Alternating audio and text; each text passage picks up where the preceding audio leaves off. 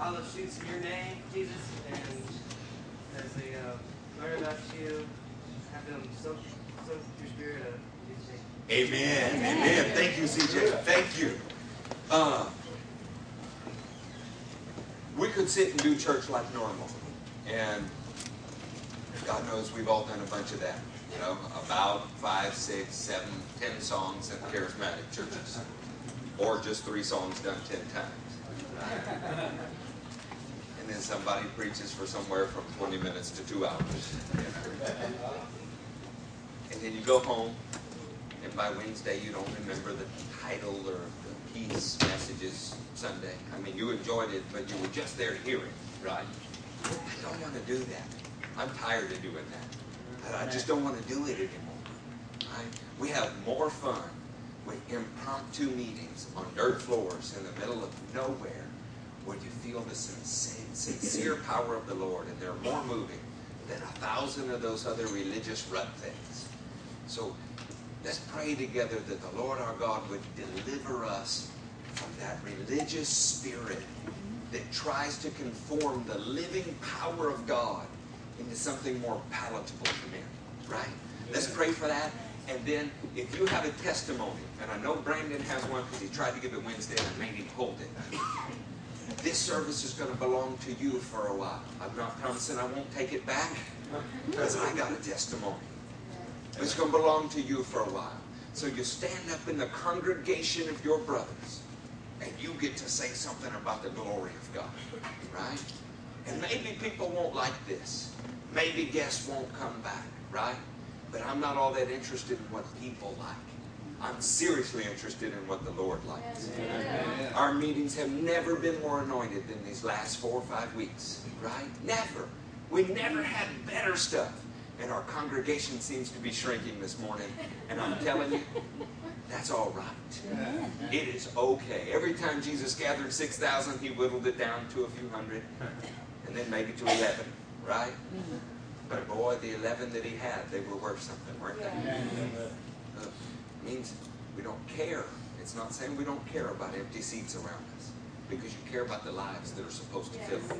So you reach out to them just like we reach out to nations. We start with a life, a family, and then a nation.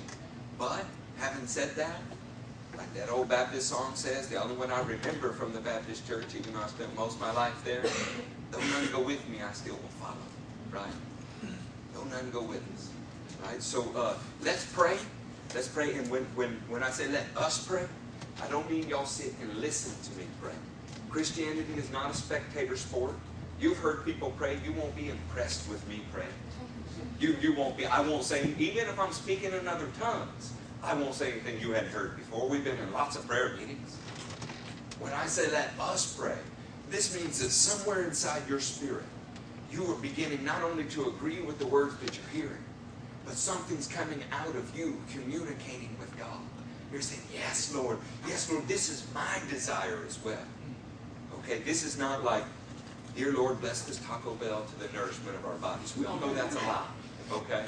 We know nobody means that. It's just a religious thing that we do. Okay? Uh, this is, let's communicate with God together for a moment. Let's invite Him to take over our service and, and not depart from the spiritual because our soul is ruling. Fair enough? Yes. Come on now. You know what we could do? we could get up off of our salvations, I mean seats, right? Because the presence of the Lord is still in this place. We could even do something so crazy like a family gathering that you joined hands with the people around you, right? Because you love them. And if you don't love them yet, you'll get to know them, you'll love them. And then together, in some sense of unity, let us begin to pray. And if you don't know what to say, then ask God that He'd give you languages you don't understand and let His Spirit do the work. If you don't know how to do that yet, just hang on, breathe. You'll get filled. Just breathe, right? Mighty God, Lord, we come to you as one church. Lord God, one church before you. Holy One, we're asking that your spirit would reside upon us. Lord, that you would take control of our need. Lord, we lay aside the plans of men today. We want your heart, mighty one. We want your heart in this place. Lord God, we ask that you would anoint the people to share your word. That you would anoint them with power. Lord God, that they would feel the violent shaking of the Holy Ghost this morning. Lord, we say chains of our religion. Free us from that old yucky stuff. In the name of Jesus, we said amen. amen. All right, all right, all right. If you're a little bit weirded out, it's going to get worse. I encourage you to hang in there. Brandon, you got a testimony? Can, John, can we set up a mic? John, can we, is that, is that okay? Okay. We'll set up a mic so that, uh, and y'all feel free. You are not being recorded. Nobody is grading you. These are your brothers and sisters. We already know all of your flaws. it's going to be fine. Come on, Brandon. I'm going to take your seat while you take mine. All right. Uh, pretty much a lot of y'all over here last Sunday, whenever Eric spoke about the, the 12, the 12 um, people, the 12 palm trees that were in Elim, and then the 70 nations that the, the 70 nations that were mentioned in that same scripture, and how that correlated to us needing to get out there, basically, us needing to have a heart for the nations, us needing to be focused outward rather than inward. And uh, we all picked all the nations of the world. They amounted to what 210 something. 216. 216.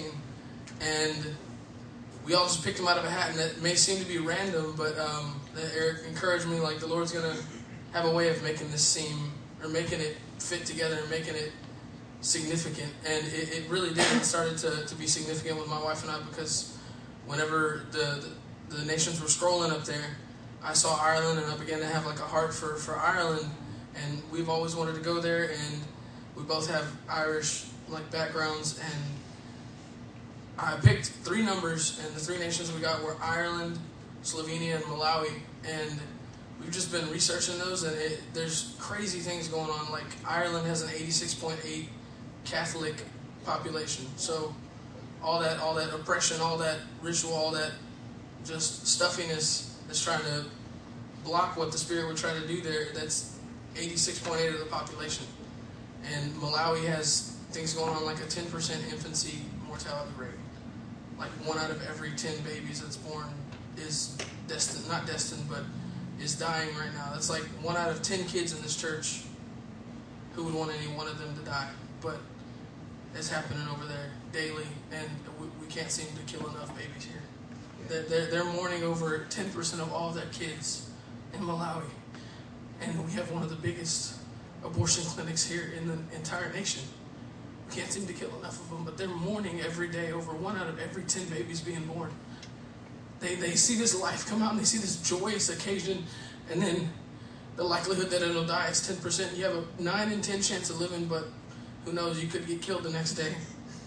And in Slovenia, it's a, it's a very, very stoic culture, and they, they, they're very hard there, and they've been brought up kind of really secularist, like no real powerful spiritual influence there, and it's lots of atheism, lots of Catholicism, but primarily what what really uh, broke our hearts was the the infants in Malawi and, and how how heartbreaking that was, and how we need to be focused on what other nations are doing, and, and Ireland has like witchcraft in, in, their background and stuff that they just need the power of Jesus. Plain and simple. They need power of Jesus so that they don't have the likelihood of having their babies killed or having their kids grow up in, in witchcraft or in like Catholic or religious oppression.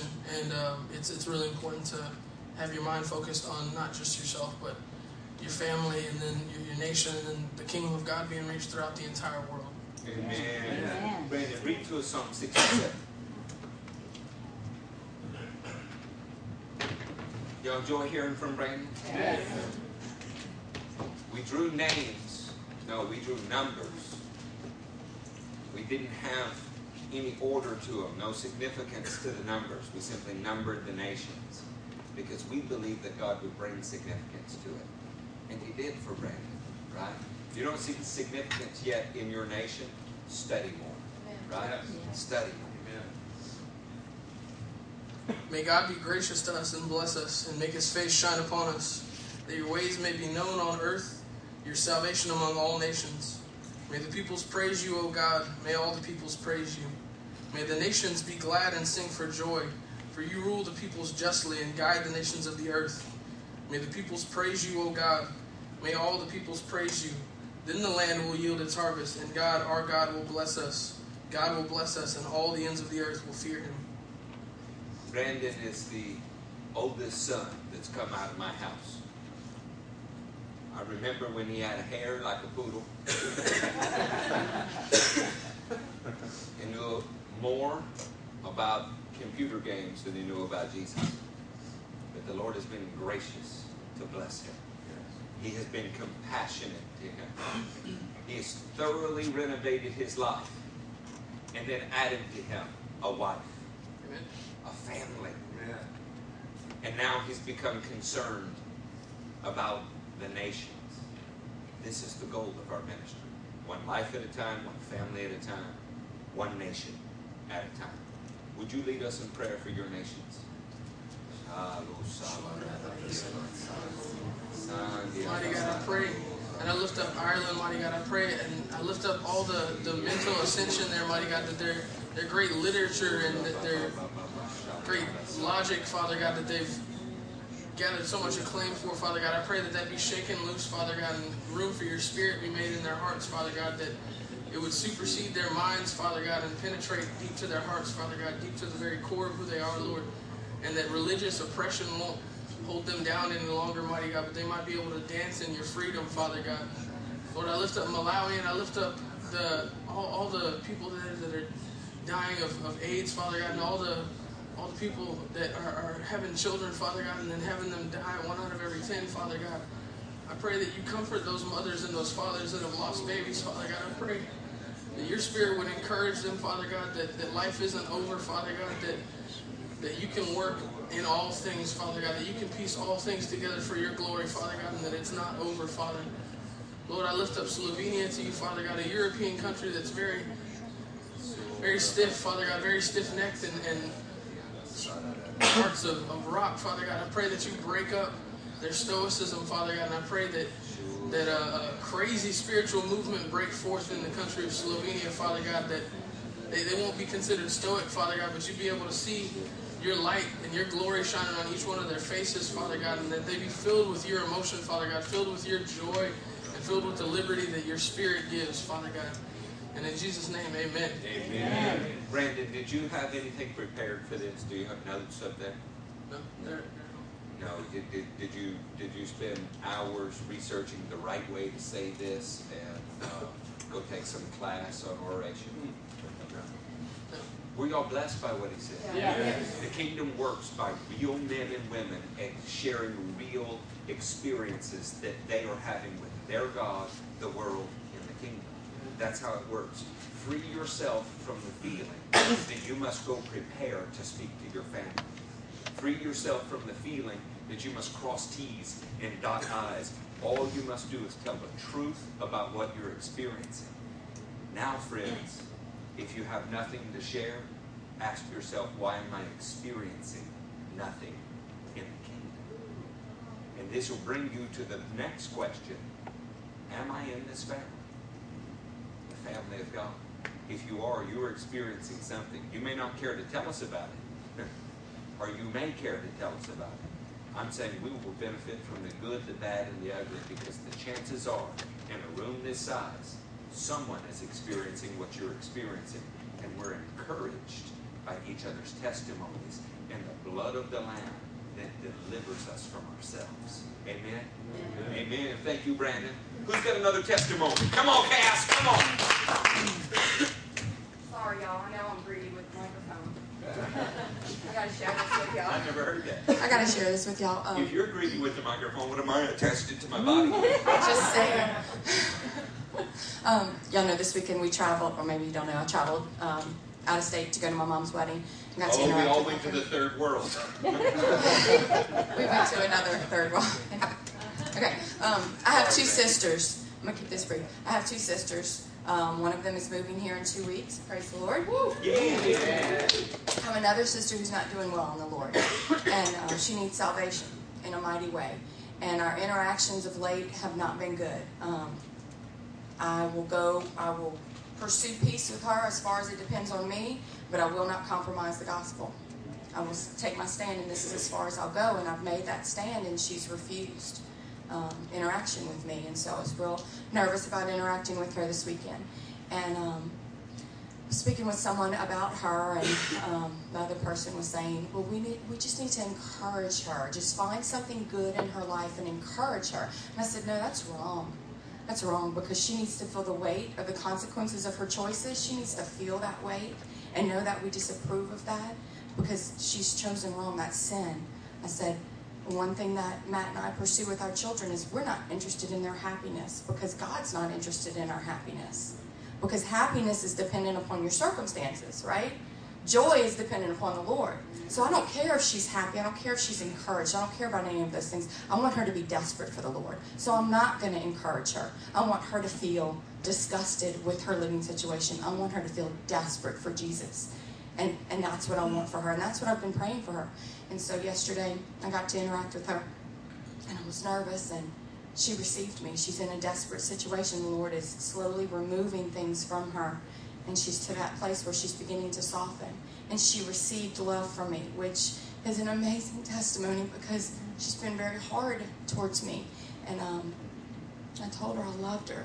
And she received it. And I don't know how to explain it, but she received my love yesterday. And I'm greatly encouraged by that. Don't give up on your relatives. Don't give up on the people that you're witnessing to and your friends. Don't give up on them. Pray for God to put birds in their nest so that they'll be desperate and reach out for Him because it, their lives will begin to change. They're not going to change when they're happy and everything's going well. Did your life change when everything was happy? It was. We had to get desperate. Everyone in here had to get desperate for the Lord, and um, that's where we want them to be. So I just encourage y'all with that. And pray for her, Julie. Pray for Julie. Amen. We're, uh, we're not going to read it because I want to move to testimonies. This, this generation, this environment has not understood the scripture. We've twisted it, manipulated it to make it something selfish. The father of the prodigal did not leave his house to go comfort the prodigal in the pig slop.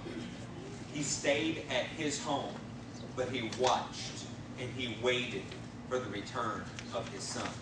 And he gladly welcomed him when he returned. We cannot go comfort people in their sin and tell them it's going to be okay. They are doing something that is killing them. It will not be okay. They are snake bitten and do not know it. There's only one way out, and that's to return to the place you were called to be. I want to encourage, especially you parents in the room, do not chase your children into the pig slop. And what I'm calling children, we probably should call young adults. They need to feel the weight of consequence so that they can return to the right way and feel the relief of forgiveness. You hinder the work of God when you help them sin. And if you are financing the life of someone who is in sin, friends, you are in sin and you just don't know it. Is that clear? Okay, I'll never win friends with that kind of preaching. People will leave by the handfuls. Of course, they were never really a part of what God was doing. They were participating in sin and want to protect it. Right? We want to expose it. What Cass did is a courageous thing. And that kind of courage sees results, I promise it. That's no different than standing in front of an AK-47, Cass. It's not. Because our families fire more accurate shots than the cartel. Who's got a testimony? Look at all those hands! Look at those hands! Ray, come on up here. Come on, Ray. Oh, Ray. That's my cousin Ray Ray. Look at the same time. Want me to use a mic? Uh, yeah, I really wanted to go first, so I don't have to follow up a good message, but Brandon and Cass already shot that down for me. So I'm actually like the worst public speaker, and uh, you guys are my family, so hope you'll be patient with me. Uh, just wanted to share with you uh, observation of the Lord that we serve. Um, this weekend, I went on a mission trip to Mexico, and uh, um, just uh, I just kept seeing opposition against going. Like even before I went, um, you know, I, I actually didn't think I was gonna go, and uh, I prayed on it, and I felt like the Spirit led me to go, and uh, said I have no choice, I have to go, and I was just like, all right, I'll just be obedient. And uh, since the beginning of the year, uh, things kept coming up. Normally, on my own strength, I would think that you know it's inexpensive to go to Mexico. I can just do that, and uh, just things kept coming up. My transmission uh, broke down. I had to get it rebuilt. Um, then my car got flooded in. I had to get that fixed, and it's just all these things kept happening over and over. And then the last month, uh, some unexpected charges came up, and I had to pay that. So it's like, you know, this is supposed to be easy, and now it's like I'm crunching the numbers and like, you know, sorry, God, I, I'm gonna try, but probably I can't do it. You know, and uh, prayed about it, and He's like, you know, I don't care if you have to sell your car, you need to go. Amen. That's the right part. Yeah, and it's like, uh, okay. So like, you know, I, I crunched some numbers. I, I really tried to save and all that, and uh, I was able to go. You know, thank the Lord. And uh, I was like, all right, now I'm going. You know, now what? I don't even know what's gonna happen. Um, you know, we're heading out there, heading in just a few minutes before we even get in, or a few minutes after we get in. Uh, you know, the cartel stops us, and you know they have these AK-47s, and it was like the scary situation. It's like, you know, Lord, I'm I'm trying to go serve you, and uh, I'm already getting, you know, another wall in front of me again. You know, it's like I was like filled with fear, and you know, I prayed, and I prayed for deliverance, and I prayed with expectancy. So. Uh, few minutes after, we were we were waiting for like ten minutes for them to do whatever they need to do, and like a few minutes after prayer, uh, I felt that fear begin to uh, be filled with faith, and uh, my fear started going away, and I was still like just anxious, what's gonna happen? But you know, I knew that the Lord was gonna get us out of there somehow, and uh, He did. He delivered us out of there, and uh, this was just another testimony, my personal testimony to me that you know the the Lord hears your prayers. So, uh, you know, we head out there, and uh, somehow I got assigned to be the translator. my Spanish isn't really too good either. I was like, It's better than ours. I was like, right, I'm gonna try, and uh, I really thought I wasn't gonna do too well, and uh, I don't know if you know. I guess the Spirit filled me, and I was just like translating away, like it's just, it just started becoming so easy. And uh, just I'm just noticing all these things every time we pray. Just pray with expectancy, and you'll see these things come to pass. Uh, God's hand isn't too short to reach any goal, to reach any any prayers that you might have. There's a, a little island out there, you know, uh, they don't even have a church, and uh, you know the Lord sent Americans out there on boats all the way out to that island to to reach those people with His word. You know, anyone would think there's no way that the word's going to get out there. You know, they're so far away, and the Lord doesn't see distance. He doesn't see any of those things. So, uh, um, I don't know. I'm just reminded uh, when Jesus he goes around the towns and he's you know healing the sick and casting out demons. Um, people have faith. They don't just pray; they pray with faith. They pray expecting it to happen, and and it happens, and he does it. And when he goes to his own hometown, it says that not a whole lot happens because people prayed, but not with faith, or they didn't believe. And uh, it's easy for someone to just pray and be like, "Oh God, do this," and you know, let's see, hopefully it'll happen. And I think if you pray with expectancy, with faith, knowing that it will happen before it even comes to pass, I think that's when He really starts moving and makes it happen. And uh, I don't know. I just I just encourage everyone when you pray, don't just let it be don't just let words come out. Pray in your heart, expecting it, and uh, you'll see all your all God's promises come to pass. And this is just an observation I've noticed about the Lord that I serve. When you pray with expectancy, He fulfills His promises. Amen. Ray, do you think uh, that their lives were more blessed or your life was more blessed? Who, who do you think left Mexico with the bigger blessing? Uh, I think I was blessed more. Uh, I noticed here in America we have so many distractions. You know, so many other gods are lifted up, and you know, and when I went to Mexico and these in these small villages, uh, you know people look at them and they think, oh, you have nothing, but that's the blessing. All they have is God, and uh, that's all they have to hold on to. And we just like have so many other things we don't know what to do with it, you know. And uh, I went out there expecting like, oh, these people need prayer. They need, you know, they need help. And it wasn't that wasn't the case at all. They, they didn't need us to come out there and save them. I mean, it's good that we came out there and gave the word and, and blessed them with our love towards them with food and all that. But uh, a lot of these people are, you know, I felt very spirit filled. Uh, there was a, a, young lady I met out there. Actually, this is an old lady, but uh, uh, she didn't have any titles. She wasn't rich. She wasn't someone important in the neighborhood. She seemed so humble, and uh, she gave me her testimony that you know she had a little girl and had she had an eye infection. Um, she went to the doctor and they told her it's two thousand dollars for the surgery. So she, you know she said she couldn't afford it obviously, and she took her daughter to the church and they prayed for her daughter. And about eight days later, they went out. She went back to the hospital and they told her, uh, "There's no infection there. We don't see, we don't know what you're talking about." So this is just another example that she prayed in expectancy and and you know the Lord pulled through. And uh, so I saw, I saw so much. You know, I told her, uh, you know, you might you might think that we're coming from you know like this great place and we have this title and we're so big. I told her that, uh, you know, here on earth we might be big, but in the kingdom of heaven you're much bigger than you know a lot of the people here. You have a title in, in the kingdom of heaven. So I asked her to pray for us. You know, we got on our knees and she prayed over us, and uh, you know her prayers were very spirit filled and very anointed. You know, sounded like Eric was up there himself and uh, gave you a run for your money, actually. So, Oh, brother. yeah. So it, was, it, was, it was a big blessing for all of us. Y'all love Ray? Yeah. Thank you,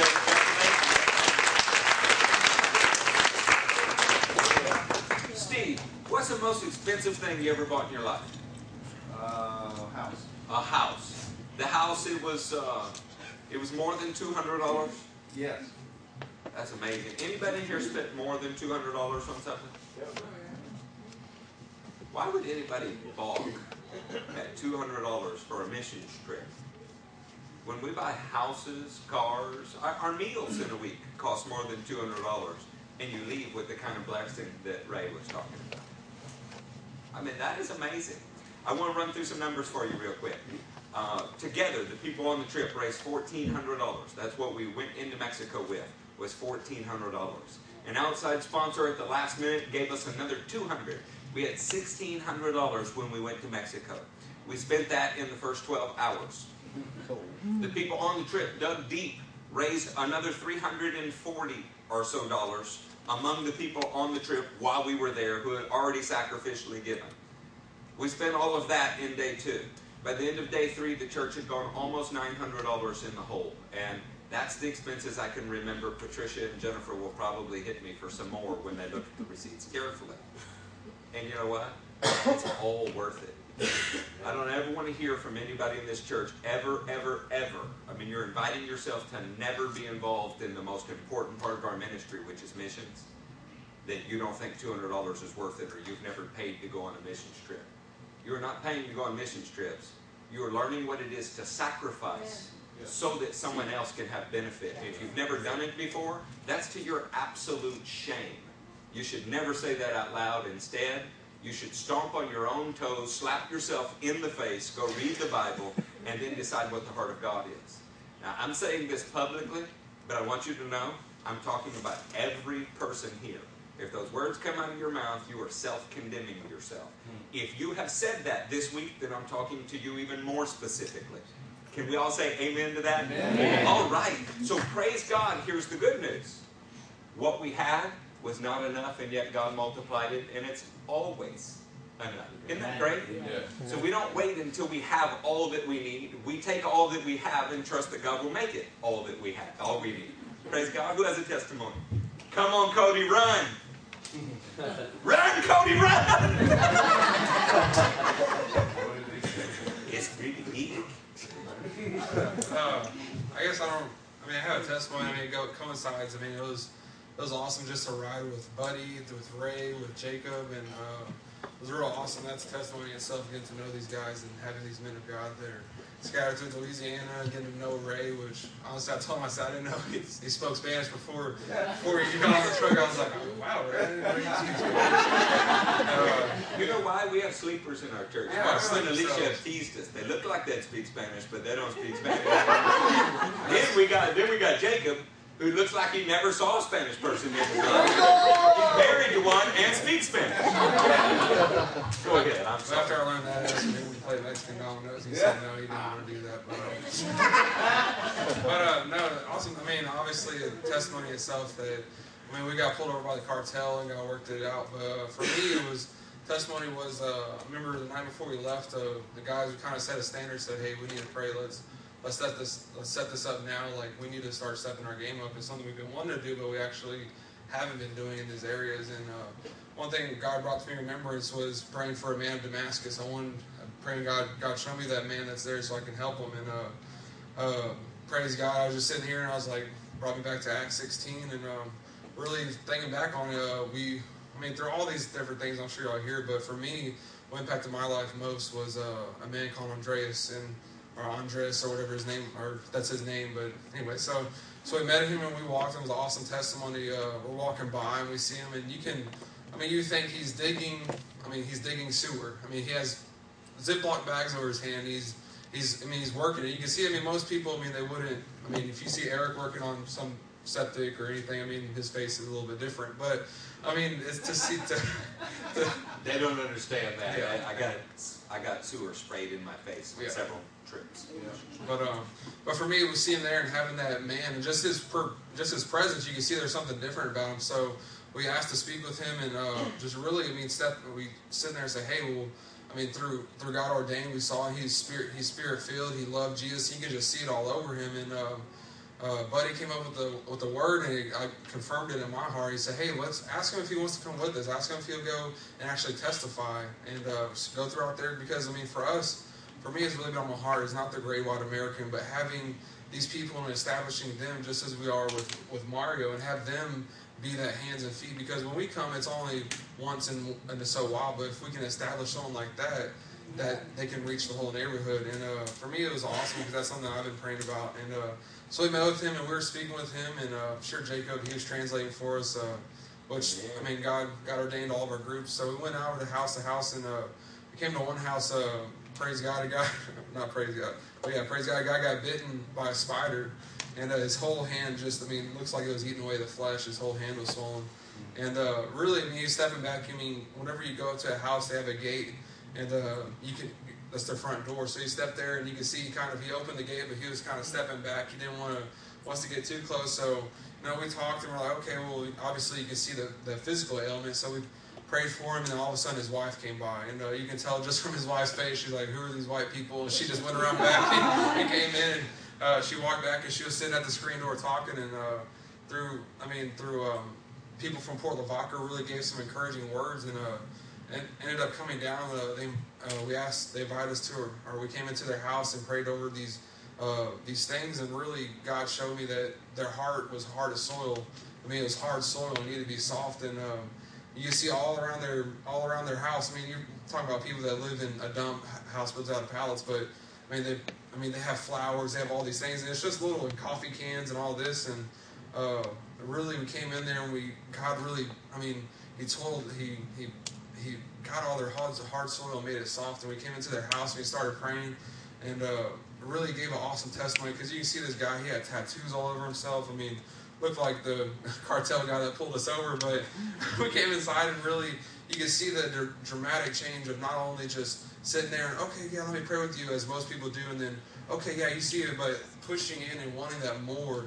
And uh, for me, it was establishing that man of peace with with um, Andreas. I was there and really having him step in. And uh, for me, the testimony itself is going out there. It's not only just in Mexico, but finding that man of peace and having him be the hands and feet, and then you stepping back whenever God says you jump in, that you're able to pray and be His hands and feet. But for me, that was the biggest blessing was not only to to hang out with Mario, to see his family, to go to the islands, but yet seeing God move outside of our boundaries and using just our resources and our little courage and have Him establish it and having God work through all that and see a man that has tattooed up. You can see that he's been he's had a hard life, and yet see him cry, see him, the Holy Spirit, nothing else, no one take that, but have him break down and have him and his wife come together and have them reaffirm whatever that their the connection. And for me, that was the biggest blessing. And Amen. so, yeah. Y'all understand, man, the peace. Jesus said when he sent out the 72 to go find uh, uh, someone who would receive your greeting, receive your message, and if they would receive it, you stay in their house and work.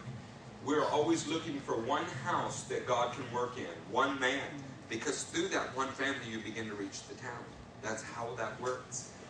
And God is faithful to run each of our little teams into a person that they could work through, work with. Uh, the difference between humanitarian work and missions work is humanitarian work creates dependence. It goes out and it dispenses food like like at the national parks, feeding bears or something. But missions work goes and it finds indigenous people whose lives will be completely changed for the gospel and makes them the special forces that goes and changes their whole landscape. This is what Jesus does. He does it with all of us. Amen. Yeah. Uh, just a little bit. I know whenever I went there, um, I asked y'all to be praying. Uh, one major need in there is they they need Spanish Bibles. They need the real Bibles. They've been so flooded with um, with Mormons and Jehovah's Witnesses that they come and they say, "Hey, we don't have the right translation." So I ask that. I think that a ministry that you can, if you feel the heart to have just about even one Bible would change, but to have a Spanish Bible where it's actually the truth, because you can imagine if someone's going there, you can see it, but for him, Andres came and said, "Hey, I just, I, you have a Bible. I, this this version isn't right." And uh, I think that's a ministry in itself. If you can just just one, I mean, it doesn't have to be expensive, ten dollars, two dollars, whatever it is, and have that. So you, whenever next time you may not be able to go, but these people are hungry for the correct word, but they're being flooded with this. I mean, just with the word that is pulling a shade over their eyes, and they can see it. Praise God. But for me, that, that was a great need. On the island Ray spoke of, we had an opportunity to meet the mayor of the island who presented us with a ledger with every person on the island on it uh, as a prayer list. They want ministry. But the person who had gotten there before us, whenever they were, uh, was a Jehovah's Witness.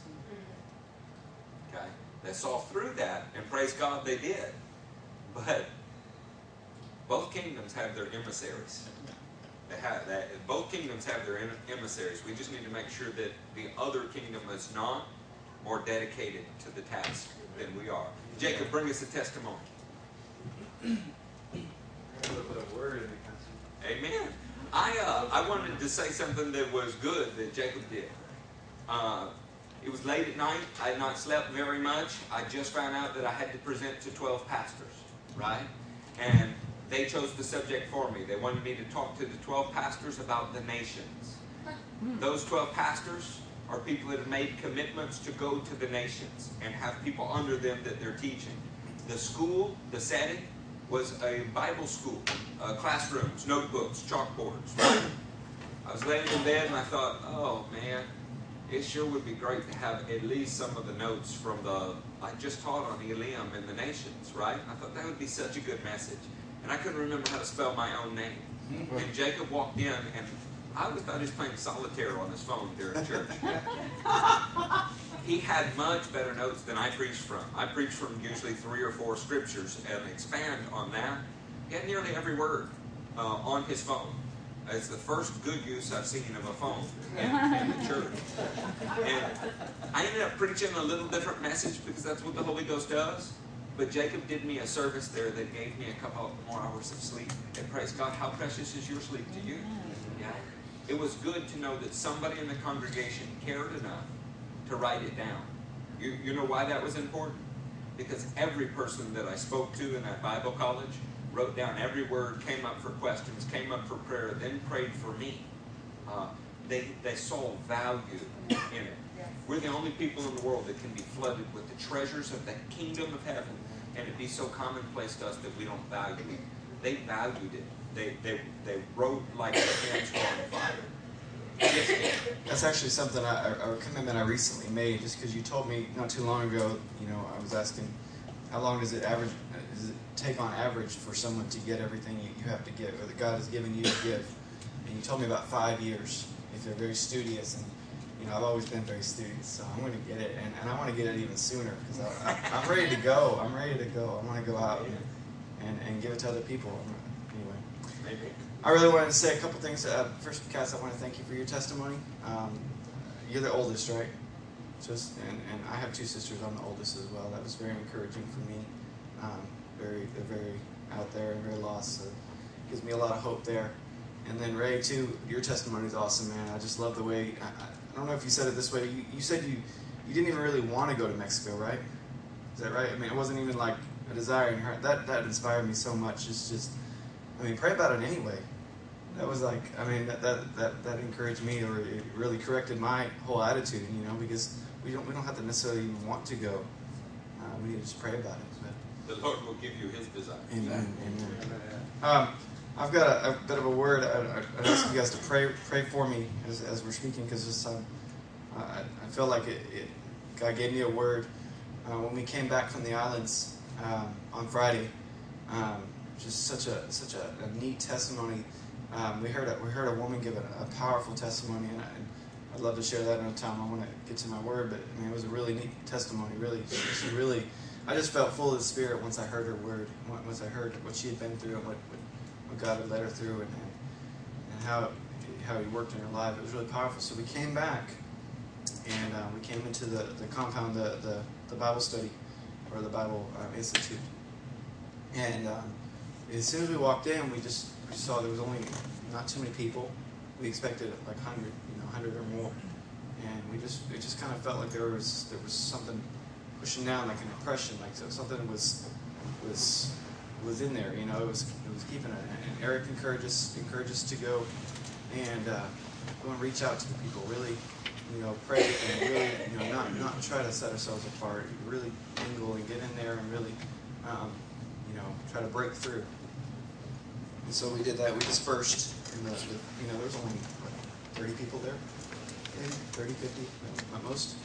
And um, so we went in there, and I, I went and I saw I saw two young ladies. They couldn't have been more than 18, um, and and um, they were sisters. And uh, and one of them had uh, they both had a baby in their hands, and uh, they were so cute. They were so cute, little like you know like little eight month old babies, and just beautiful.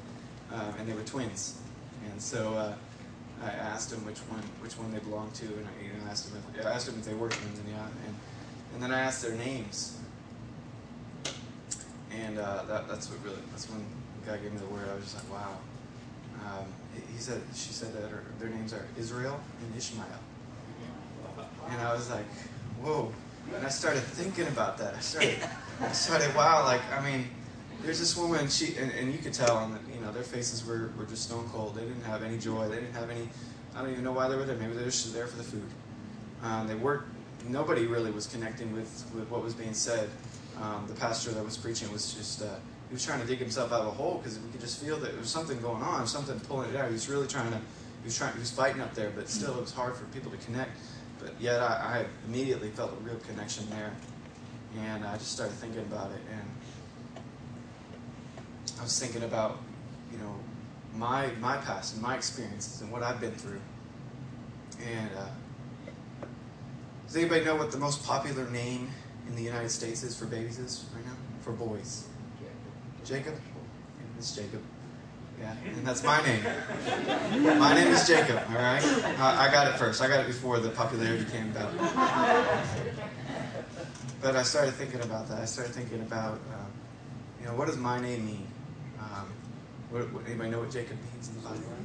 a Supplanter and also trickster. Yeah, and I wanted to I wanted to get up there and share this message with those people because there's a word in Spanish that's called engañador, and it just means yeah trickster. It means it means deceiver, and that's what Jacob was. He, he was a deceiver, and, it, and you know just as a side point, I think it's no wonder that it's the most popular name in, in the United States right now. You got a lot of deception going on, and uh, got a lot of deception. Uh, in my personal past, I know that I, I have been a deceiver. I have deceived others, and I have deceived myself. I have walked. Um, I've, I've said I was walking in the light, and yet I was walking in darkness. Um, especially before I got here, before I decided to take the, the, the jump and, and, and come here to Sugarland, I was just walking in total deception.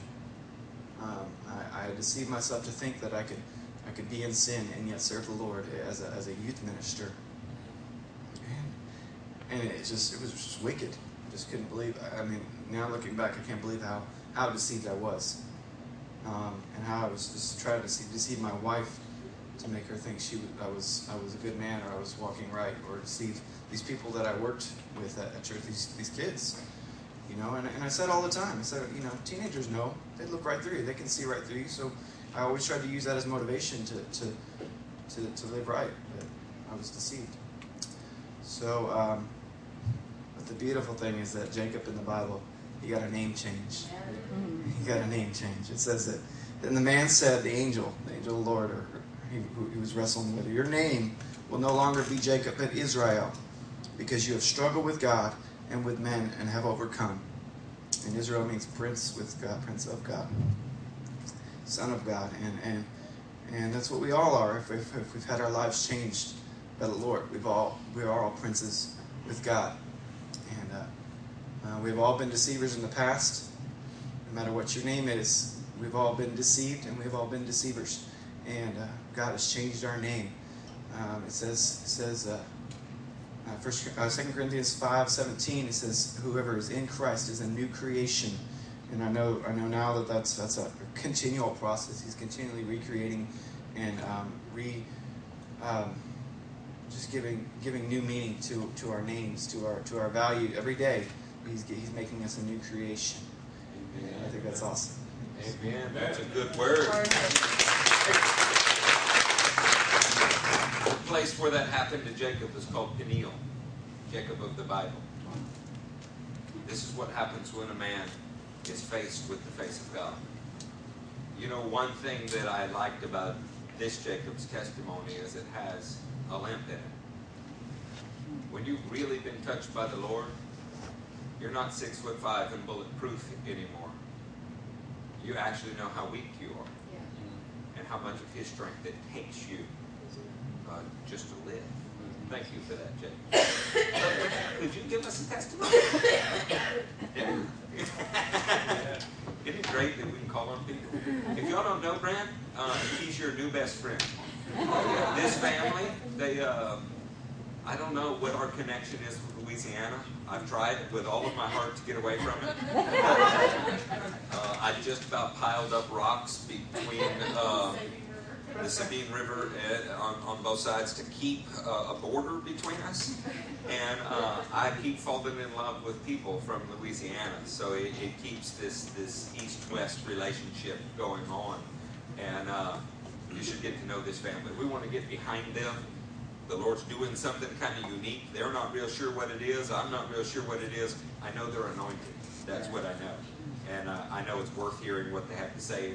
He doesn't know that I'm going to do any of this. So uh, you just listen to what he has to say. Amen.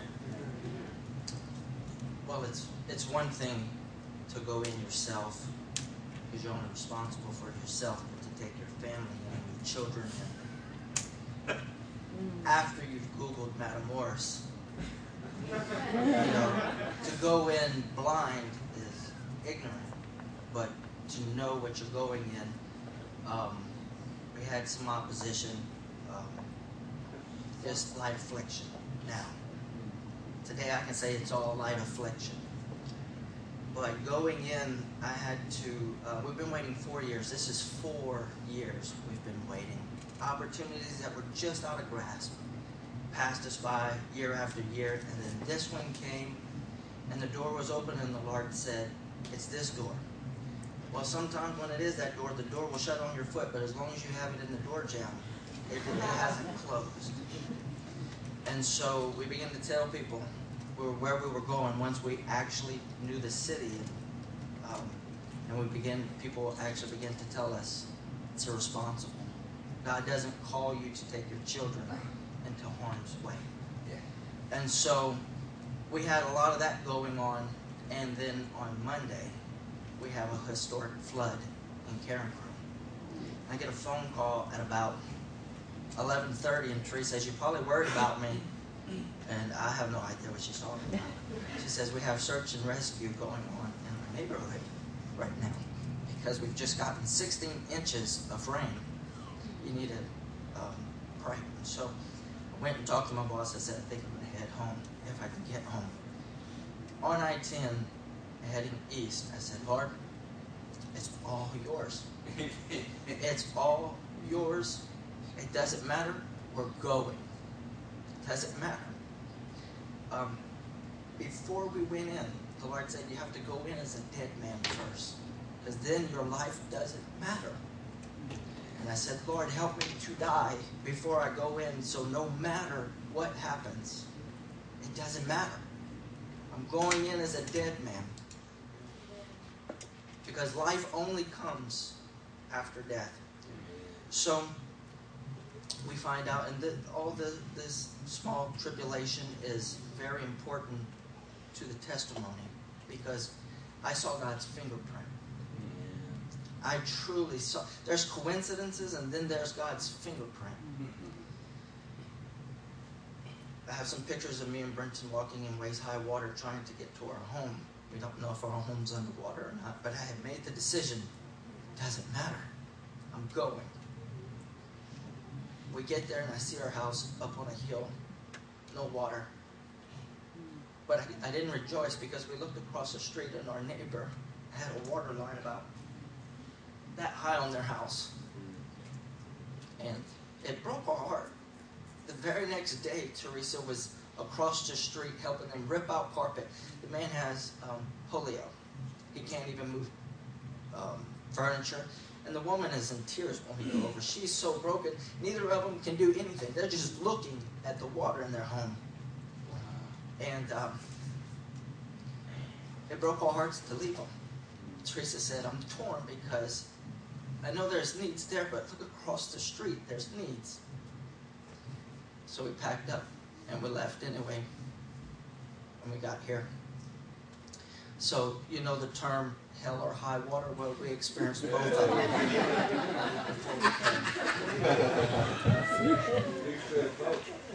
both of them. So we get here and we're still, we're kind of numb. We know we're supposed to be here.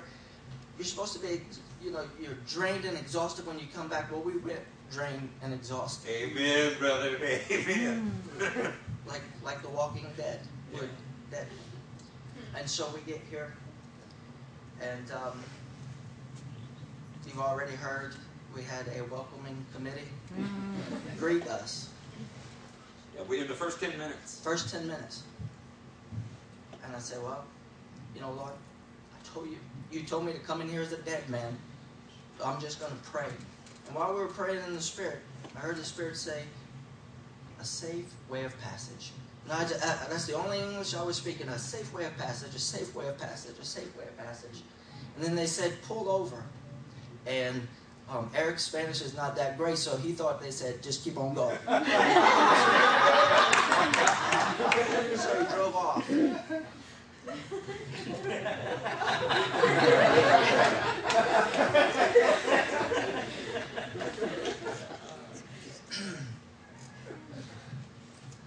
and I receive life. Because death, uh, life only comes after death. And it brings true meaning when Paul said, I die daily. Can you imagine the life you would live if you died daily? Instead of struggling and working so hard to provide a life where you don't have any inconveniences. Yeah. I, I have a wonderful wife. She is a, um, a huge support. Amen. You cannot walk together unless two agree. That's right. Um, we get to um, the AIM facility, I believe it was. It, one of the places may have not been AIM. And there's another team from Port Lavaca. I don't know if that's how you say it. It but is. We greeting, we're greeting them, and there's a woman from Port Lavaca, and she um, starts asking us about the incident that we just had. I said, "Yeah." I said, "You know, we've it's been nonstop for the last three days." Um, I said, "We're from Lafayette. We don't say Carencro because no one knows where Carencro is, we say Lafayette." And she says, "Do you know anybody from Karen Crow?" I said, "Yes." We live in Carencro. I say Lafayette because no one knows where Carencro is. She says, I have a niece in Carencro. Her name is Dion Fontenot. I said, at first I said, no. I said, we gave them the key to our house to stay in our house, wow. to come here. Wow. They're in our home. My wife was there yesterday, helping them pull carpet out. And I saw the fingerprint of God. and so no matter what anybody calls us crazy or whatever, we have a life because we've experienced the death you can only do by doing the will of God. Amen. I used to think the enemy was bills and stress, time management. But to be in the have the enemy in front of you. Told Jehoshaphat to take their mighty men and put them out there. And they went out there as dead men. They were dead already. The word had come that they were dead. They're coming in, they're going to kill you, your women, and your children. You're all dead. And they went out there as dead men, but obedient to God to, to worship. And God gave them their life. And it's, it's a requirement for missions. If you haven't gone yet, and you don't have a desire to go, you may not have died yet. That's the truth. Mm. Because when you die and you go, you will receive life. Yes. The life that God has for us. And um, that's pretty much it. That's a good word.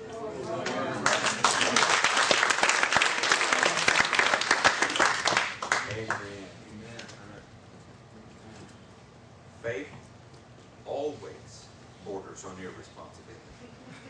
Where would there be any level of trust if you were just doing the responsible thing? And if you're just doing the responsible thing, who are you trusting in? Yeah. yeah. This, this is uh, what the church that is completely defeated already says to make themselves feel better about lives that look absolutely nothing like the life that Jesus lived. and they wear bracelets that say, What would Jesus do? But they will not do anything that Jesus did. Instead, they've defined their Christianity as we don't drink, we don't smoke, we don't curse. Well, good for you, neither do Mormons. Neither do Jehovah's Witnesses. Neither do a lot of Buddhists that I know. Neither do a lot of Hindus that I know. You have managed to wrap yourself in a religion that is no different than any of the rest of the world. It just has better names. The faith will always stretch you to the nth degree. That's what trust is. I need to squeeze out one or two more testimonies here. And I don't think we can let you come to Louisiana or from Louisiana repeatedly, buddy, without getting up here. Come on, come on now. By the way, while Buddy's on the way up here and probably grasping for exactly what he would like to say, I need to tell you something. When the cartel pulled us over, I have a, a, a serious policy. I don't pull over. Um, we've been pulled over twice. Once the roadblock was already set. There, you don't have a choice. The ditch was very deep, and the car I was in, there would have been no choice. In this case, we thought somebody was just passing us. We're getting wiser. It's a war zone, and we're getting wiser. They were not passing us. It was uh, a roadblock in motion. After about 10 minutes of struggle with a man with an AK-47, my eyes met Buddy's in our mirror, right? That's why we say missions are so important that you're unified, so important that there is not a rebellious attitude, so important that there's not hidden sin in your life.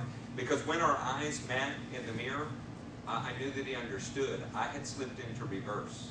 But the man standing in front of me with an AK-47 didn't know that I'd slipped into reverse.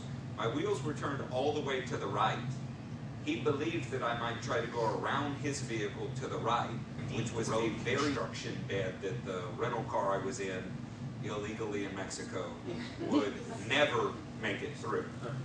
So that's where his focus was. But what I was actually doing was backing up. He didn't think I could do that because Buddy's bumper was almost touching mine. There was no room to back up. But Buddy was in step with me, and we were both in step with the Spirit. And Buddy was also backing up ever so slowly. This was creating the nose of the vehicle swinging ever so slightly to the left every time the man was not looking.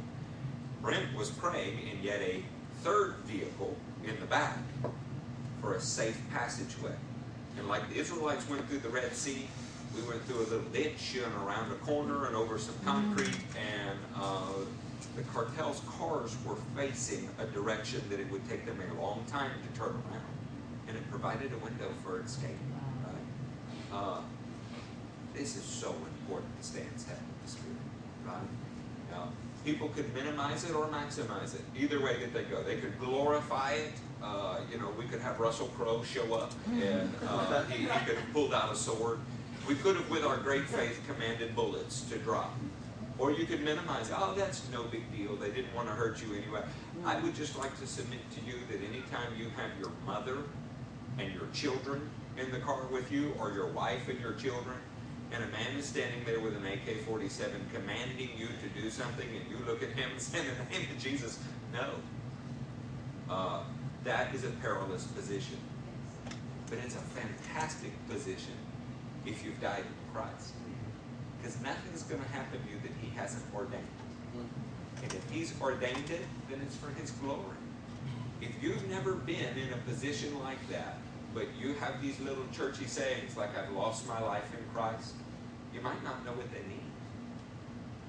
But having been in those positions over and over, you begin to get a good sense of it. This life really does not belong to me at all. If I give Michael $20, I've given it to Michael. Does Michael have a chance to spend that any way he wants? Any way that he wants, because it was a gift to Michael. I gave my life to Jesus. He gets to spend it any way that he wants. Is that true only on a mission field, or is that supposed to be true in your workplace tomorrow? Does he have the right to spend your life any way you want? Or are you saying, I love you, Lord, but I also want to sleep with her? I love you, Lord, but I'm going to cheat on my taxes. Mm. I love you, Lord, but I'm ashamed to mention you in front of anybody else. I love you, Lord, as long as it doesn't affect my life in any way. Because I just want to tell you, you go to hell like that, no matter what you believe, no matter what you've contorted the Word of God into, that is deception. That's what deception is. If you are living for the chance to spend your life in Jesus' service, that's what salvation looks like. You read the book of First John. He cut through all of the. Are we recording this? Well, we can edit it. He cut through all the stuff, all of the yucky stuff. Y'all are from Louisiana, all of the boo boo deep. he said, he said in First John that if you love the world, you're an enemy of God. He said if you obey the commands of God, then you love God. He said that. He said that's how we know the difference between sons of God and sons of the world. You can sit in church and lie. You can lie to your family, lie to your friends. Jacob talked about deception earlier. You can walk in deception and you will walk right into hell. Right? Or you can get the gut wrenching truth of the gospel that your life doesn't belong to you. And that if it doesn't show up in your life daily, then your life still belongs to you. You can get that gut wrenching truth, wrestle with it, and decide what to do with it. You'll walk with a lamp, but powered by God for the rest of your life. For the rest of your life. I feel led by the Spirit to tell you that today. I really do. You, you cannot continue to love the world and think that you're a part of the kingdom. You're a liar and are not practicing the truth. Now, most people don't like to be called a liar. So what that does is it either creates a change in your behavior or it will create a change in your location. You'll go somewhere where they'll tell you you are a champion. They will reward you. They will pad your seat and ask you to pad their plates. I don't want your money. I want your lives because Jesus wants your life. And when he has your life, he'll have your money too. Right? It all belongs to him. Yes. But as long as it's this you tip me and I compliment you, that's deception. And I will not participate in it. So if you don't like those words, you're not going to like me. But you also don't like Jesus. Sure. And let's just be honest about that up front. Too many people say, I love the Lord, but there's no but here. There, there, you either love the Lord, your life belongs to Him, and you do not want to sin. Right? I remember hearing this kind of word, and I was squirming in church because I was sitting next to somebody I was in sin. When I realized that it wasn't the man, it was God Himself telling me I was a liar, my life changed. Isn't that great? I'm glad Buddy is born again. I'm glad his wife loves the Lord. I'm glad little Julia loves the Lord. He's been thoroughly changed. In fact, since he's been in the kingdom, I've watched him change more and more. I only see Buddy in snapshots, sometimes a year in between. Lately, more than that, because God's blessing us both to see each other. Continually progressing towards the kingdom. We can tolerate that you're not where you should be, but we cannot tolerate that you are staying there purposely. Come on, buddy, give us a testimony. Thank you. Um, I must say, for the last four or five days, I've been on a uh, wave, been riding a wave, so to speak, of the, the Holy Spirit, the anointing, and it's been great. And um, before I leave today, I would like for you guys to pray over me because I hope this wave continues. Because next Saturday, I'm going on a, another mission trip to uh, Honduras for seven days. So praise the Lord, He's opened up this opportunity this year for me to be on the mission field. And this was the first mission trip that I did. And I must say it was a uh, honor to serve with all of you guys out there, and uh, the pleasure to ride with Cody and Jacob and Ray, and uh, just to get to know those guys a little bit more.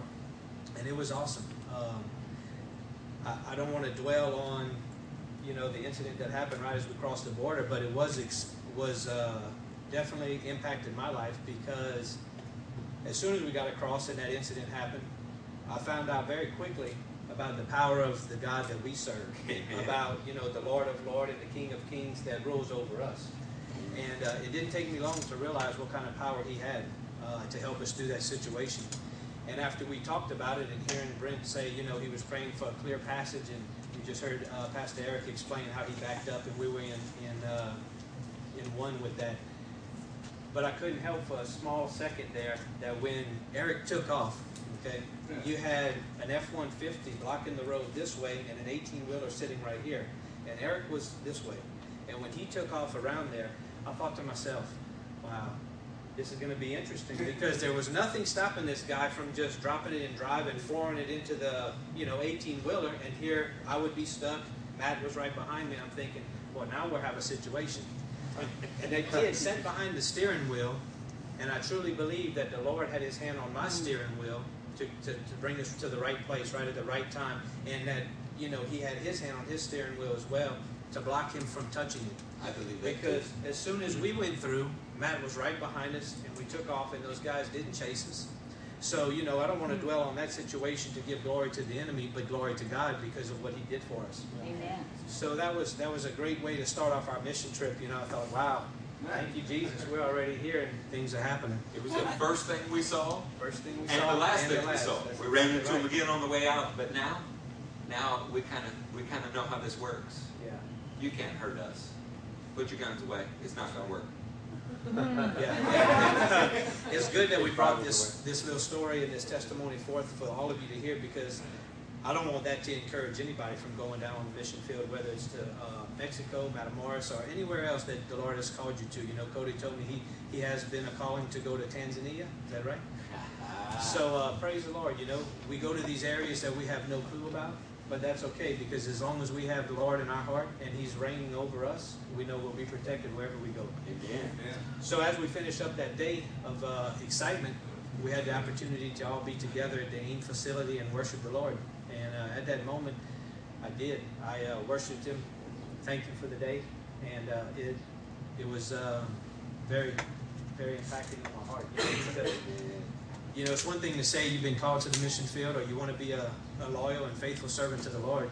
But uh, as soon as you get there in 10 minutes, an activity happens like that, it really puts things in perspective. Like Brent was saying, you do need to die to yourself before you even get there. So that way, when you're there, you live for God. And um, he put this scripture on my heart uh, Ezekiel 34. Ezekiel 34 11. And it says, For this is what the sovereign Lord says I myself will search for my sheep and look after them. As a shepherd looks after his scattered flock, when he is with them, so will I look after my sheep. I will rescue them from all the places where they are scattered. Where they are scattered on a day of clouds and darkness. And uh, just for that quick day, that's kind of what I felt. I was like, wow, I'm someplace that I don't know, someplace I don't belong, I guess. And, uh, you know, we did have darkness, but the Lord did take us all together as sheep, and uh, He protected us and looked over us, and He gave us a way out. And so this particular scripture stayed on me for the whole time, uh, for the next two or three days while we were there.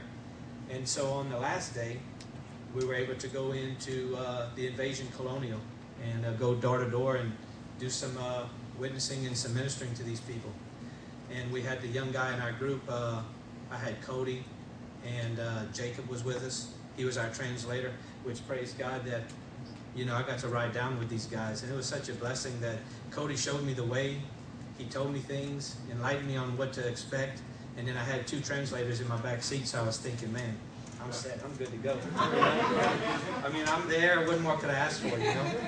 Well, um, anyway, we go down one of the streets, and uh, as the Lord would direct our paths the whole weekend, He brings us to someone's home that allows us to come in to pray for their three month old baby who had um, a breathing problem, and they didn't know why, but they'd been having it for a month, and they wanted us to pray over the baby.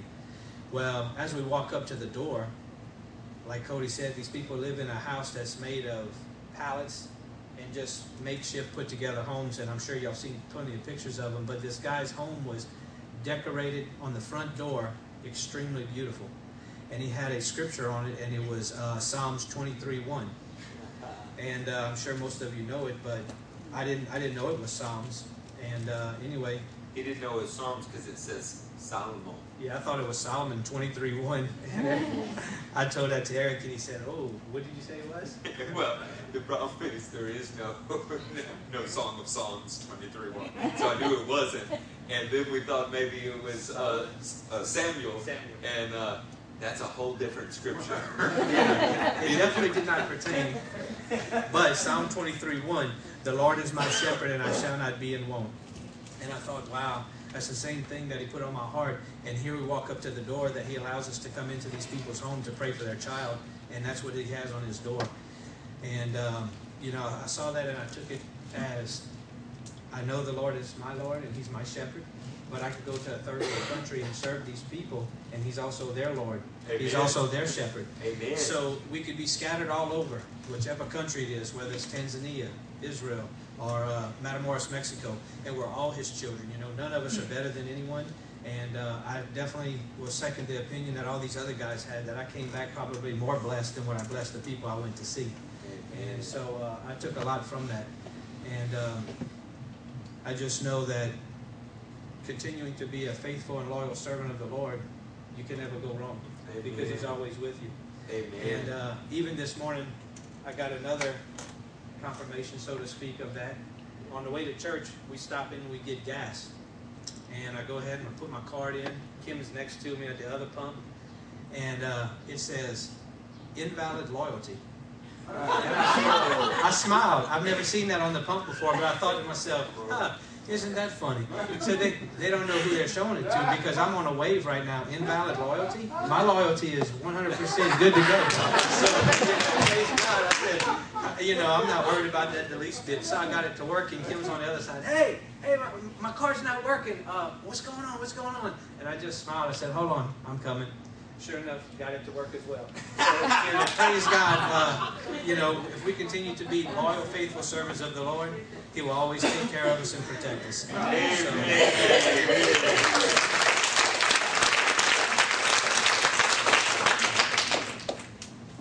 So, Mom, you didn't raise your hand.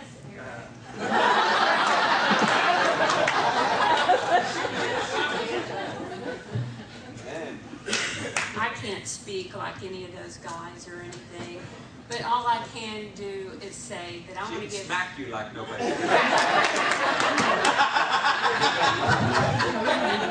I'm sorry. Y'all have no idea. I just want to give God the glory for everything that happened on the trip. It was an amazing trip. It was wonderful. And I'm thankful that, he, and I'm not glorifying the guys with the AK 47 or anything like that, but I want to give God the glory because He showed us how much He wanted us to go in and do His work. He freed us from people that probably not a lot of people are get freed from. Not once, not twice, but three times. The last time we were in Mexico, we got pulled over, and it was dark, and a lot of people didn't know what was going on because you didn't see the AK 7 all over the place. Well, this time you did. It was right in front of the windshield, going back and forth.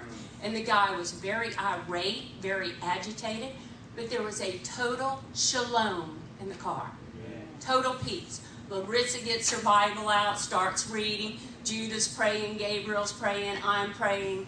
And, you know, everybody's just, hmm, how's this going to work out? it was total peace. Somebody asked me when I came in, were you scared? No, that's weird. I was not scared. I was not scared. We all knew that we were supposed to do the work of the Lord, that we were supposed to be his hands and feet in Matamoros, to go to those people, to help those people. And those people help us more than we help them. They are a blessing to us. When we went to the colonial, Ray and Judah, they walked right up, spoke with authority. I mean, I was just blown away. Is this my grandson? Is this is this a guy I just met that knows exactly what he's doing? It was a blessing.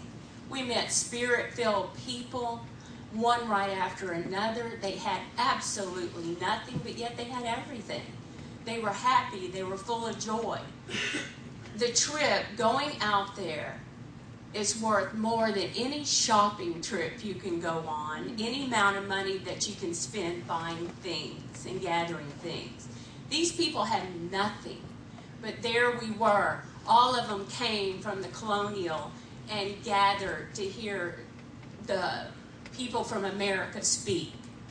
But the funny thing is, after the speaking was over and the singing was over, we all gathered in a circle because they wanted us to so they could pray for us. Oh, they all gathered, gathered around us, probably 150, 200 people, holding hands, holding up to Jesus, praying over the Americans that came to be with them, that were friends of theirs. And we do feel like we are friends of theirs. They're not below us. And when I saw Ray and Judah get down on their knees in the middle of a dirt road to show these people that, you know, they appreciated them praying for us, I was just, I was amazed at these two guys. I was just so happy that I was with them. And everybody on the trip was great. Everybody worked together. Nobody freaked out because of the cartel or anything, or the soldiers running around with their guns. Everybody was very calm, very peaceful. I mean, it's a great group to be with on a mission trip. And I just thank Jesus that He let me go, and I pray that He lets me go many more. I would turn around and go back tomorrow. I love you. So I'm going to ask Michael Hutchinson to come up here, and while Michael's walking up here, I, I want to tell you something. Um, you're getting little bits and details of this, and um, I, I don't know. We'll probably talk about these stories for a long time, and that's because the shepherds of Israel wrote the events of their lives, the major ones on their staffs. Thy rod and thy staff they comfort me. It's not a wooden stick that comforted you. The testimony of God comforted you, what He delivered you from. And it occurred to me that when I told this man no, and Mom's right, he was irate. It depends on how far away you were as to what exactly you could tell. But uh, all I can say is the devil's not used to being told no. He's not. What he usually finds is people who will cave and cower. Because most of the time you want to do whatever you're being asked to do anyway. You understand how temptation works. I couldn't communicate very well, so Larissa handed me her Bible. And I shoved it in his face and said, Pastor, I'm going. He said, I don't know, I don't know, I don't know what you're saying. Right? And I said, Iglesia, I'm going. He walked away for a second and came back with his Bible. Oh It was probably in the truck that he had stolen. It had a woman's name on it, and it was pink. It didn't go with his AK-47.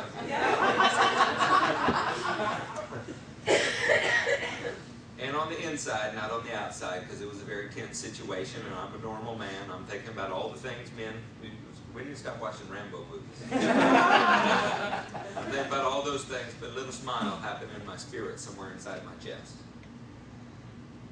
Uh, I've met devils just like you before. They quote the word too. I've met a hundred pastors just like you. They use the Word of God like you're using your AK-47. And you are going to let us go because this is the real gospel. I want to tell you that the degree to which you were resisted often points to the level of importance of your mission. Second Corinthians, Second Timothy three twelve says very clearly, anyone who wants to live a godly life in Christ Jesus will be persecuted. Doesn't say might be, says will be. Maybe the level of comfort in your life is a testimony to just how ineffective your life is. Because the more adversity you fight through, the more the devil sees you as a threat. And the neat thing about our God is he will take that adversity and he just uses you. Genesis 49 says that Judah is like a lion's cub returning from the prey. What a strange thing. But a lion will take an animal that is injured, go in front of its children, its little cubs, let them practice on it. Yeah. And the way that they practice is they work at taking it down. They work at that death grip. and when they finally get it, if you've ever watched those same nature shows I've seen, they prance with serious pride. You know? Look at me. Look what I did. Our king is training us. And while that may seem impressive, what happened, it's, I'm just going to assure you it's, it's the first step in the run of many. It's a faith building exercise. Um, I know what it is to be thrown in a detention center with my children. Have my vehicles torn apart and searched, and you're wondering what they want to search next. And you're praying that your children. Know what it is to have guns pointed at me in a lot of foreign lands. These are faith building exercises.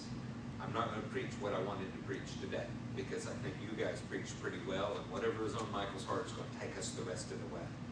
But when you come back Wednesday, I'm going to do something that pastors don't do. I'm going to begin a series. Pastors do series all the time, but they don't do them Wednesday and Sunday because they know good and well most of your church is not going to show up Wednesday. They do them Sunday to Sunday. I'm going to begin a series, and I'm going to say if you want to learn what the God of Israel is teaching, if you want to learn what the anointed uh, Spirit of the Lord is speaking through the ministry that you say you're dedicated to, then you'll come on Wednesdays and Sundays, and you won't miss anything in the series. If that's important to you, then our series is going to have to do with three arenas of battle. The first is the flesh, the second is the world, and the third is Satan. I'm going to teach you how this works so that you can walk in victory. I'm going to teach you what the Lord has taught me over the last 20 years. And if you don't see it in my life, then don't imitate it. But if you do see it in my life, then and the other leaders of this church, then assume that God brought you here because He wants you to follow the pattern that you're being entrusted with. And if your life doesn't match up anywhere with the pattern, then you need to ask yourself, what am I doing here? Is my life the problem or is the whole ministry off track? Some will never go to the nations. That's okay. I understand that. You should wrestle with the decision. You should all be considering and doing short-term missions. You should. Some will never go live permanently somewhere else, but you should be doing at least some short-term missions. When you're not doing it, when you cannot go, you should be paying for it. You should. I'm just, this is the brass tacks. The kingdom takes money to be advanced. And don't you worry. If you don't do it, someone else will. But it'll be to, to your loss. If you can't go, then you can pay. If you cannot go or pay because you have dedicated so much of your money to the kingdom and other places that you simply just don't have it this moment and you need God to bring it to you, then you should pray. But I want you to understand that if you are not going and you're not paying, the Lord owns your time. He owns it.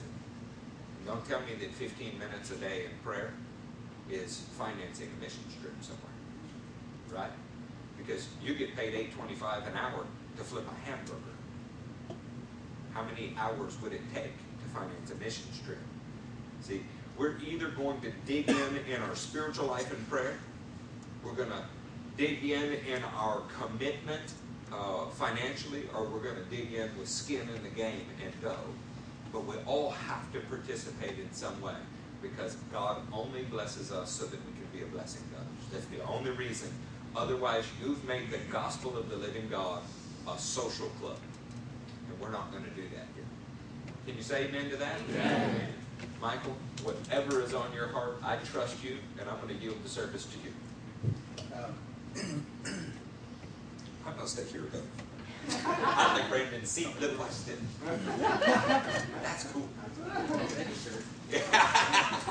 Pretty pastors and sitting on stools. Brandon, did he call me Brandon? Yes. I even shaved this morning. So, uh, one thing working out with uh, Pastor Eric, I learned was, um, well, I'll start here. Uh, Devin and I, my oldest son, Devin, uh, will go work out. And what he loves to do is he'll get under the bench and bench press, and he wants to up as fast as he can, right? And so what I've learned, uh, what I've learned by working out with Pastor Eric was that um, uh, you gain just as much by pushing the weight up as you do down. So there's, uh, I don't know what you call it, but the resistance um, uh, gains strength just as much as pushing the weight away from you.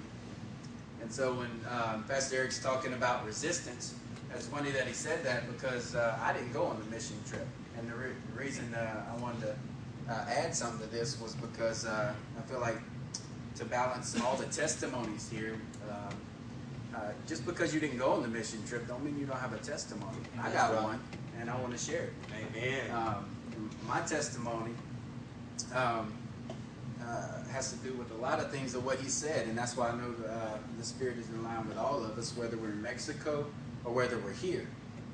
Um, that was the very word that God was speaking to me um, while y'all were there, the resistance. And I go, okay, so he's birthing the word in me once we go study the word for it. I'm like, okay. But, uh, but I can see it.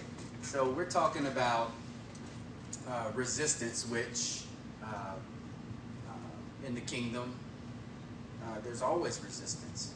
Um, if you're in the will of the Lord, there's going to be resistance. Um, well, on the other hand of that, uh, on the other side of that, resistance, um, uh, you have to fight the resistance uh, on the other end. The flesh tells you uh, to fight the resistance of all the things like if something's going bad, you know, you feel like I'm not in the will of the Lord because all of this resistance. That's the flesh. When the kingdom resistance is proof. And so, um, resistance um, is just is, um, stirring around in me. So I want to share a little bit on that. Amen. Share. So we're um, so the the vision of the church: one person, uh, one family, one nation at a time. Amen. If this is true, and this is God's word, then that means some are gonna some are gonna stay, and some are gonna go. That right? Yep. Okay. Well, um, what was happening to me, my testimony was as uh, as I'm sitting in town uh, doing my normal routine of going to work uh, and things, and then I get a uh, and I get a text to understand what's happening in Mexico. Um, it's like somebody just slapped me in the face because somebody there somebody is messing with my family. Yeah. I hear, okay, so we got these guns being pointed at him and things like that, and resistance. We understand that, but in the words of uh, uh, Pastor Matt, hell no. That's why I put that on him. You mean that in a very literal sense. Yeah. Hades will not prevail. Hell no. If you're from Louisiana, though, it's hell no. Yeah, and, so, and so I get the text while I'm working, going, uh, you know, just on the road working each day, and uh, and and I get this stirring in my heart. And you, you ever, um, when we were younger, it was like uh, you get behind somebody and they say, you know, hold me back, hold me back, hold me, better hold me back, hold me back. You know what I mean? Hold me back. You, know? you better hold me back. So I get this attitude like, you better hold me back. You know? Somebody, somebody's working on my family, and uh, I get a give me that fancy word you had, Pastor. Get that holy. Oh, righteous indignation. Righteous igni- That's how we say a Christian got ticked off. I'm getting ticked off, right? So I'm getting like stirred up in the spirit because somebody, and and the reason was, is um, why was I stirred up in the spirit? Is because in a sense I was sleeping. There was a sleep in me. You know, I had backed off and I backed off of prayer. And we're supposed to pray and never give up. Pray and never give up. Pray without ceasing. This is what Jesus is trying to teach us. Not in a religious aspect, but it becomes your very nature. Amen. You become natural, a, a natural prayer just every day. I, I always uh, um, tell my wife and um, anybody else that'll listen, if you'll pray every time you worry, you'll be constantly praying. You'll be constantly praying because your flesh wants to worry all the time. Put a prayer in its place, and you would have fulfilled the will of the Lord for your life. Amen. In prayer. And so, uh, and so, what the Lord would bring me to while, while everybody was in uh, Mexico was Ezekiel. in Ezekiel 1, he says, In the 13th year, in the fourth month of the fifth day, while I was among the exiles by the uh, Kebar River, the heavens were opened up and I saw a vision from God. Okay, stop right there. If God spoke to you, showed up to you, or in any, any way and fashion spoke to your heart, would you listen? Yes. Okay, would you listen like better than you would listen to your wife or husband or friend? Yes. Okay, would you take it a little seriously? Yes. Okay. Well, in uh, chapter 2, he says, uh, uh, He said to me, that should perk your ears. Okay, he's about to speak to me. The God of all heaven and all the universe is going to speak to you personally, like heaven knows your name. He says to me, Son of man, stand up on your feet, and I will speak to you. Uh, as he spoke, the Spirit came into me and, I, uh, and raised me to my feet, and I heard him speaking to me. So, first off, God speaks to us. And what does he do? The very first thing, uh, because if you come before a righteous man, he's going to be on his face before the Lord. He picks him up. And he says, Stand up.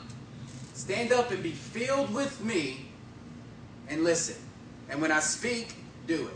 That's a simple, simple formula. Look in here in chapter 10. And he said to me, the specific words Son of man, listen carefully and take heart. All the words I speak to you, go now to your countrymen in exile and speak to them. Say to them, This is what the sovereign Lord says, whether they listen to me or not. Whether they fail to listen or to listen. That's not for you to worry about. You're not looking for, um, what is it? You're not looking for what's coming back. You simply put the word out there. You do because God told you to. You say because God told you to say. And you leave it at that. Amen. Amen. If not, then you'll be uh, basing everything off your performance, and you missed it. Here it is again. Then the Spirit lifted me up, and I heard behind me a loud rumbling sound. This is this keeps going over and over through the Scripture. And the Spirit lifted me up, and the Spirit lifted me up, and He stood me up and spoke to me, and He put His Spirit in me, and it stood me up. May the glory of the Lord be praised in His dwelling place the sound of the wings of the living creatures brushing against each other, and the sound of the wheels behind them, a loud rumbling sound. The Spirit lifted me up and took me away. And I went in bitterness and in the anger of my spirit. I read that because I wanted to make sure that the word lines up with what's going on in me. So if the word lines up with the spirit, then there's the power. Amen. Amen.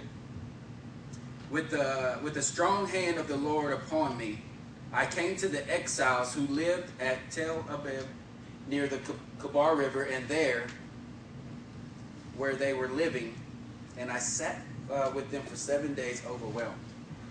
So God put the Spirit in them, and he become overwhelmed by his people that were in, in exile. So it was like I was saying, was some would stay, and some would go. At the end of the seven days, the word of the Lord came to me Son of man, I have made you a watchman for the house of Israel. And this was what God was speaking to me as uh, my brothers and sisters were away on the mission field where the, uh, where the danger greatly increases. And so, what does a watchman do? What do the watchmen do? They watch them go out, they watch them come in, they guard. And how do they guard? And if we're, if it, this is, um, if we're watchmen, which the, the word clearly speaks to us uh, that we are, then what is our job here? What do we do as others go? Do we pray without giving up? Do we intercede?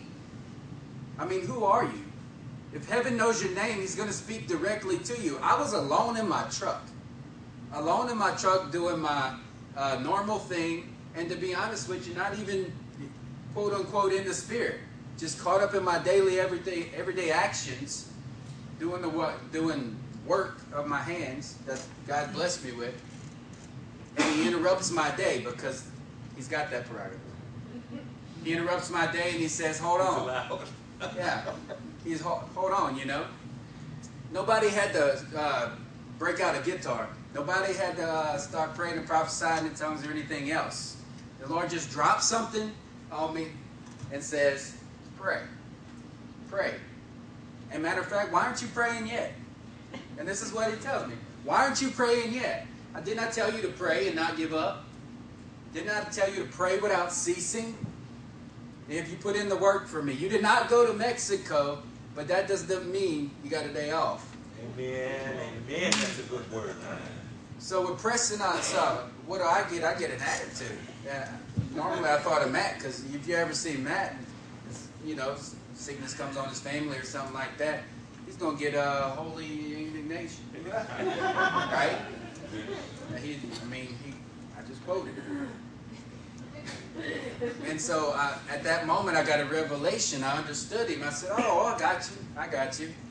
And uh, and so I got a holy anger, holy anger. Like, no, no, the mission will be completed. The mission will uh, will be completed in this way. Our people will go.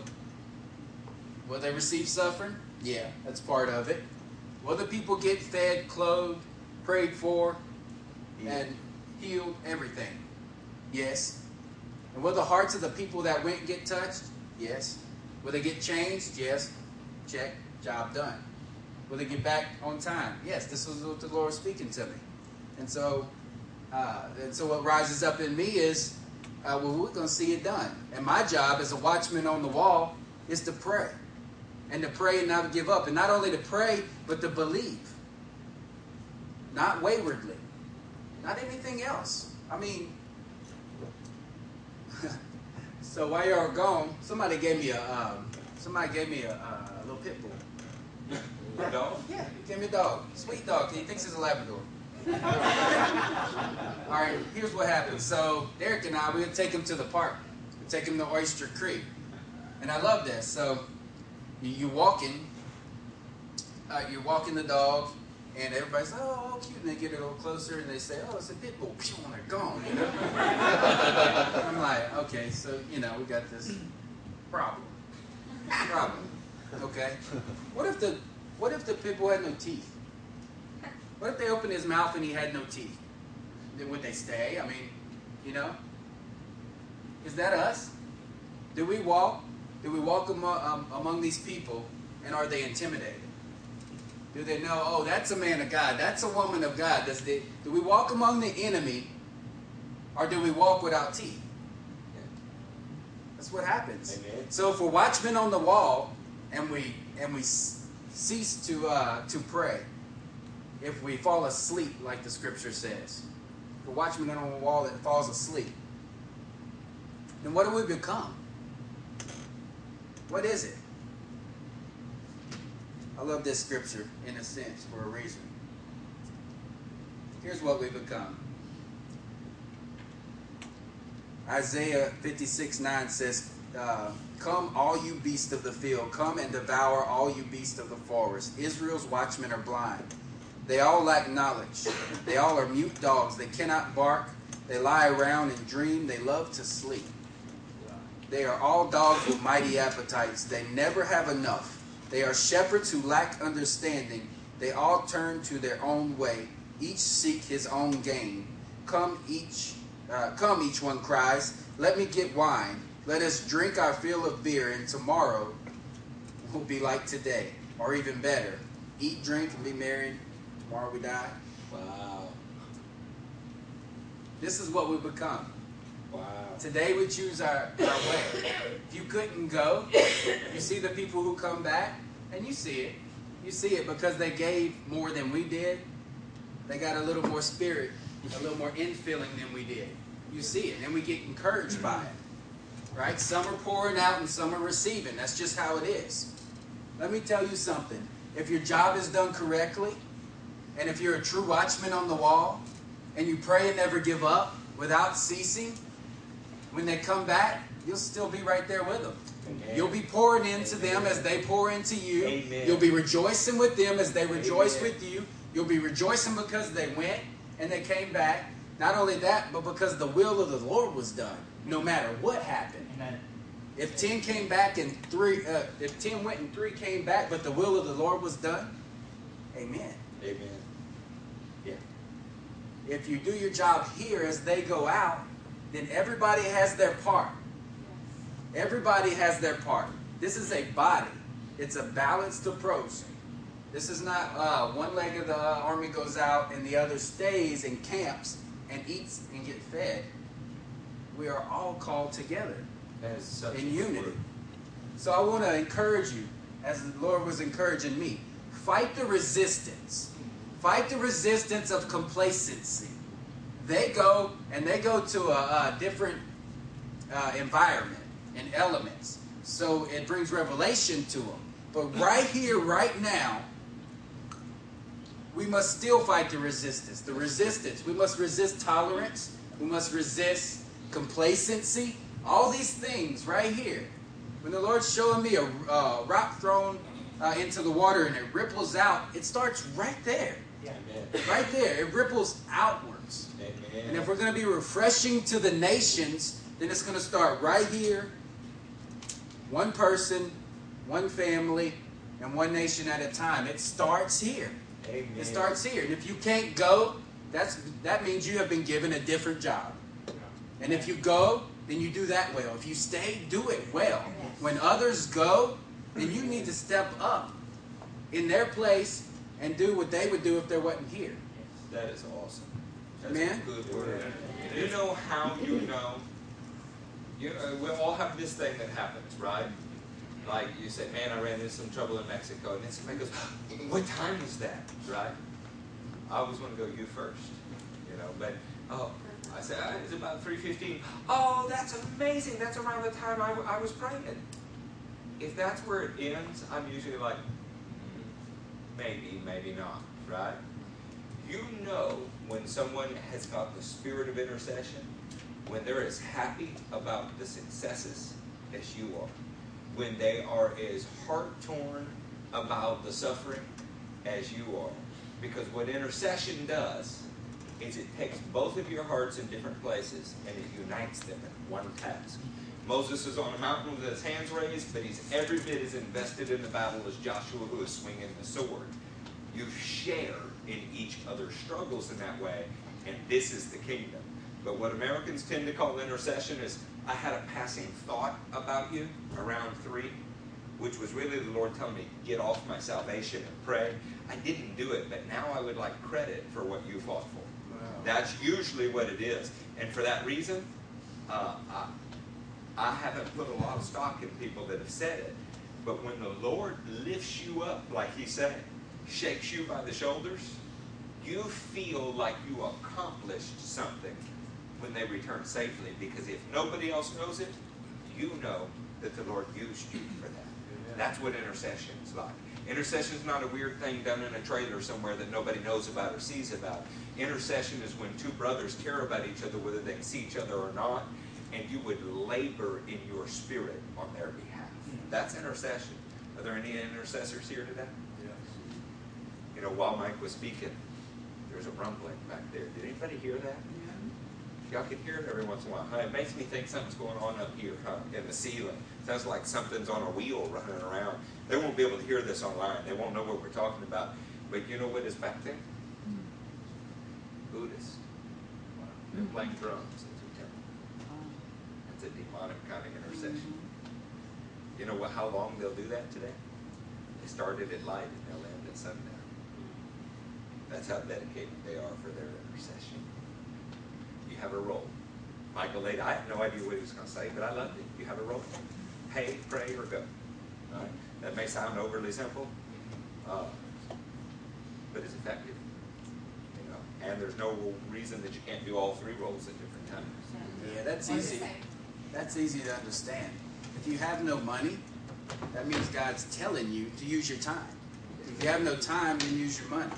It's it's really simple. You say, well, I can't hear from the Lord. There it is. That's it. You have no time, use your money. You have no money, use your time. You know, whatever it is you have, that's what He demands of you. That's what it amounts to. He wants your whole life. He wants your life. Why don't y'all stand to your feet? That's a big word.